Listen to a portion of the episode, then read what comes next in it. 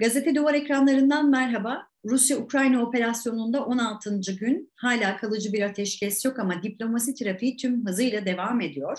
Rus askerleri Kiev'e 15 kilometre mesafede sahada son durum bu. Özyeğin Üniversitesi Uluslararası İlişkiler Bölüm Başkanı Profesör Doktor Evren Balta bizlerle birlikte sorularla dün Antalya'da yapılan zirveyi ve bunun yansımalarını konuşacağız. Evren Hanım hoş geldiniz, merhaba.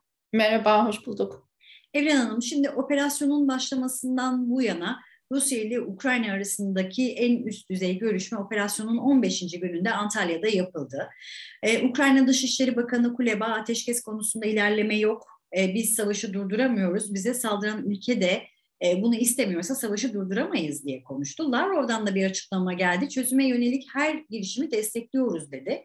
Siz zirveyi ve zirveden çıkanları nasıl yorumluyorsunuz?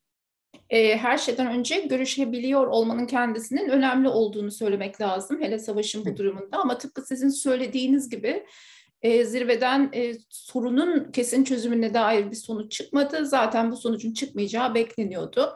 Evet. E, nitekim e, Rusya'da, Ukrayna'da e, savaşın başladığı ilk haftadan beri aslında müzakere trafiğini sürdürüyorlar. Biliyorsunuz Belarusya'da görüşüyorlardı.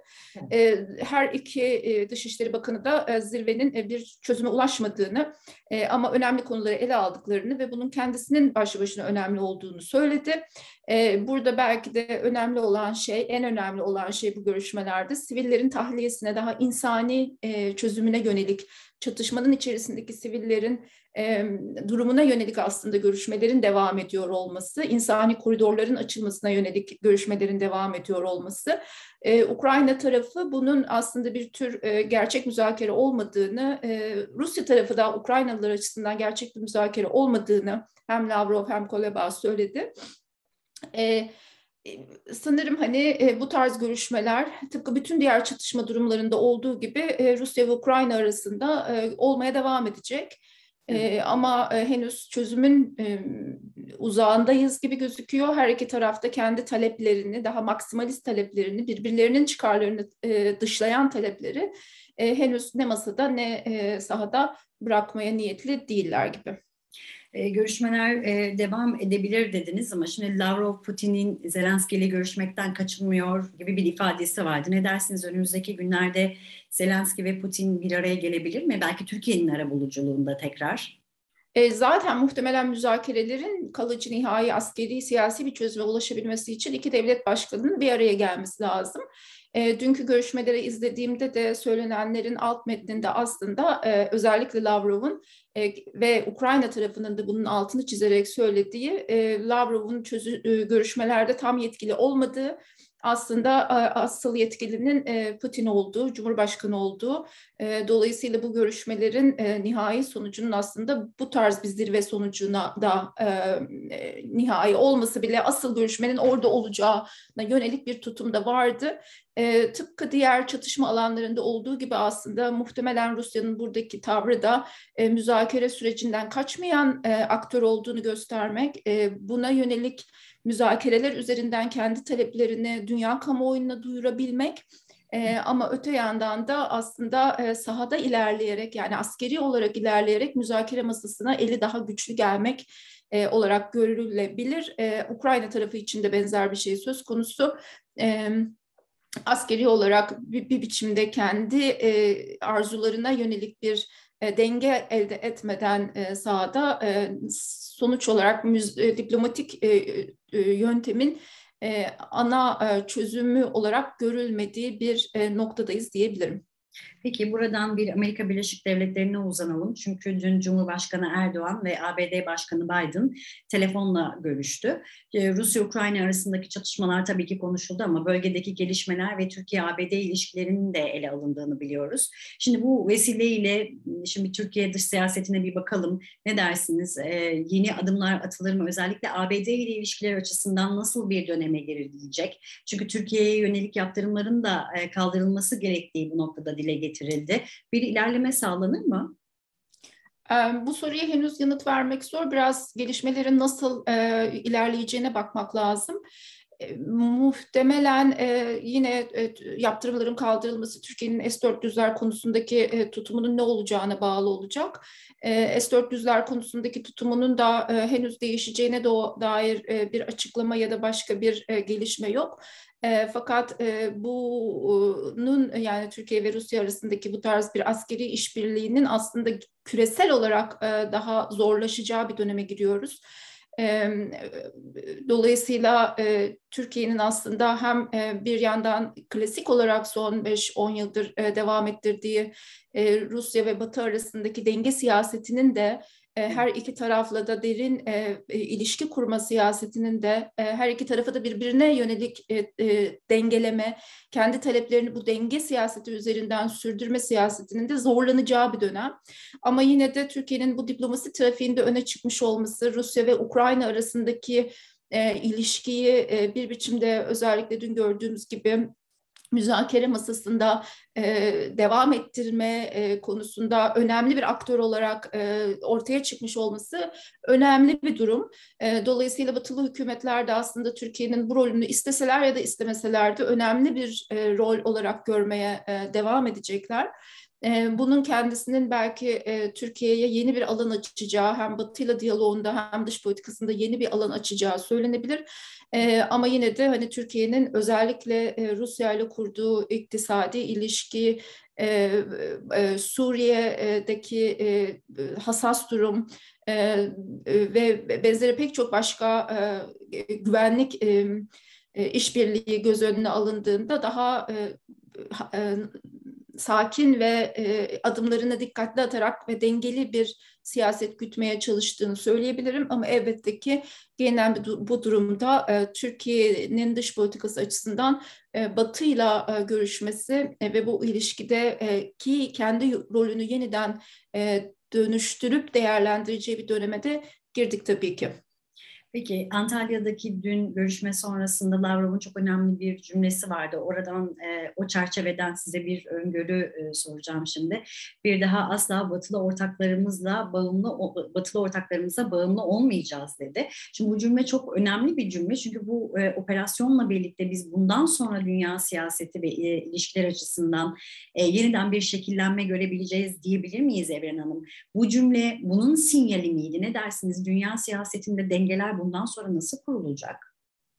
Zaten biliyorsunuz Putin'in çok sıkça tekrarladığı, hep altını çizdiği şeylerden birisinin aslında 2000'li yılların başında özellikle ilk 10 yılında Rusya'nın NATO'ya ve Batı'ya kapılarını açtığı, üslerini kullandırdığı, işte Birleşmiş Milletler Güvenlik Konseyi'nde NATO'nun müdahalelerine yönelik kırmızı kart kullanmadığı, veto hakkını kullanmadığı ve dolayısıyla bir güven ilişkisini tesis etmek konusunda elinden geleni yaptığı ama Batılı ortakları tarafından kandırıldığı yönünde. Evet. E, bu kandırılma e, söylemini e, için e, kullandığı örnekler örneğin Libya'yı e, 2011 Libya müdahalesini kullanıyor. Bize söz verildiği halde NATO'nun ilerlemesi devam etti. Ukrayna ve Gürcistan NATO üyesi ülkeler olabilecekleri NATO tarafından kabul edildi.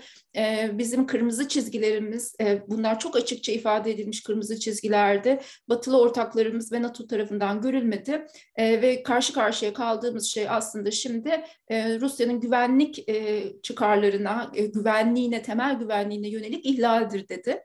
Hatta hatırlıyorsanız burada Lavrov'un e, dün söylediği basın açıklamasında önemli bir şey vardı. Dedi ki Ukrayna şu an silahlandırılıyor ve bütün Batı'nın temel prensiplerine aykırı bir biçimde silahlandırılıyor. Bu silahların kimler tarafından nasıl kullanılacağını bilmiyoruz. Ee, yine e, e, kimyasal silahların, biyolojik silahların e, yine batılı ortaklarla işbirliği içerisinde e, üretildiğini Ukrayna'da söyledi. Yabancı savaşçıların, radikal yabancı savaşçıların Ukrayna'ya girilmesine izin verildiğini söyledi ve Ukrayna'nın aslında Batı tarafından bir tür Rusya karşıtı araç devlet e, gibi bir kavram kullandı sanırım olarak kullanıldığını söylendi söyledi. E, dolayısıyla Lavrov aslında Rusya'nın batıya yönelik temel güvensizliğinin zaten var olan temel güvensizliğinin Ukrayna çatışmasıyla birlikte e, daha da arttığını söyledi ve artık e, sizin de e, sorunuzda olduğu gibi Rusya'nın bir tür Batı Batı'yla işbirliği yapan değil, onun karşısında kendini güçlü, kendi güvenlik çıkarlarını güçlü bir biçimde kuran yeni bir aktör olarak kurguladığını, bu çatışmanın, bu savaşında, Ukrayna-Rusya savaşında aslında bunun bir adımı olduğunu ifade etti ki bu zaten işte savaşın 16. günündeyiz galiba. 16 gündür bütün temel, en büyük, önemli, en üst Rus yetkililer tarafından söylenen şeylerden birisi. Kanımca da evet, e, bu tabii savaşın sonucundan bağımsız olarak e, bu savaşın başlamış olması, bunun mümkün olabilmiş olması, e, hem batıdaki e, güvensizlik, Rusya'ya yönelik o temel güvensizliği yeniden tetikledi ve neredeyse demir perdeyi yeniden oluşturacak işte kredi kartlarından tutun sermaye hareketlerine, işte seyahat özgürlüklerine kadar bütün temel ilişkisellik biçimlerinin ve gündelik ilişkisellik biçimlerinin bile kesildiği bir noktaya gelmiş durumda Batı-Rusya ilişkisi.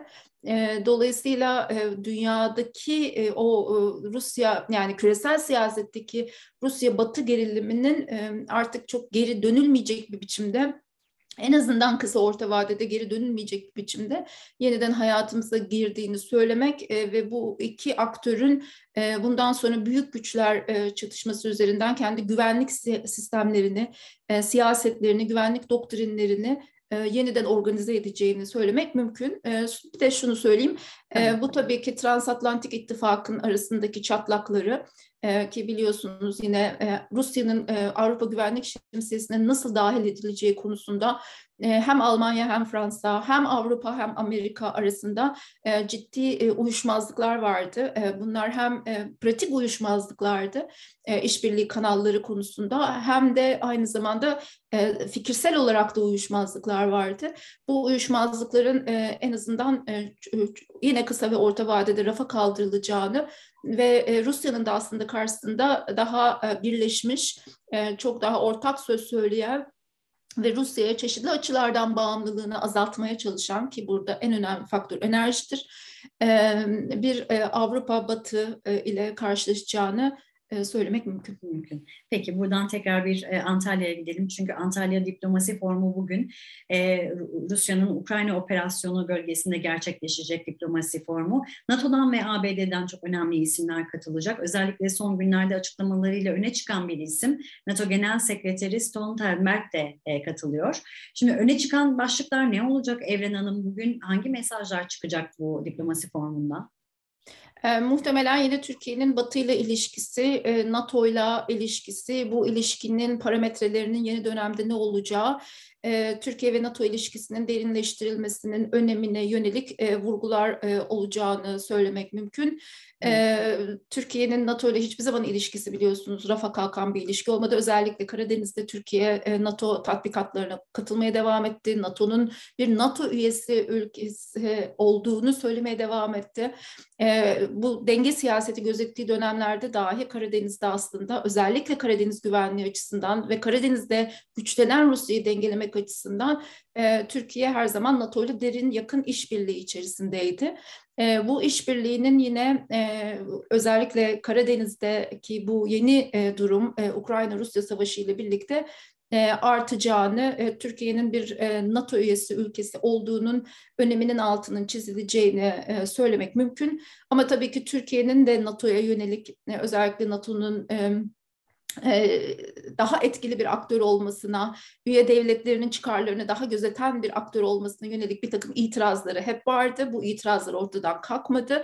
Bu itirazların da eleştirilerin de bir biçimde dillendirilebileceğini ama buna rağmen Türkiye'nin NATO üyesi bir ülke olduğunun e, yeniden e, altının çizileceğini e, öngörebiliriz. Tabii ki yine de e, bugünkü görüşmeyi, gelişmeleri e, ve e, sürecin nasıl ilerleyeceğini izleyip görmek mümkün. E, sonuçları açısından da e, sürecin kendisi açısından da aslında çok beklenmedik olaylara ve beklenmedik gelişmelere gebe bir dönemde olduğumuzu düşünüyorum. Özellikle de Türkiye'nin NATO üyesi olduğunun altı çizilecek dediniz. Çok çok teşekkür ediyoruz Evren Hanım yorumlarınız için. Ben teşekkür Ağzınıza ederim. sağlık. Sağ Üniversitesi Uluslararası İlişkiler Bölüm Başkanı Profesör Doktor Evren Balta gazete duvar için değerlendirdi. Görüşmek dileğiyle.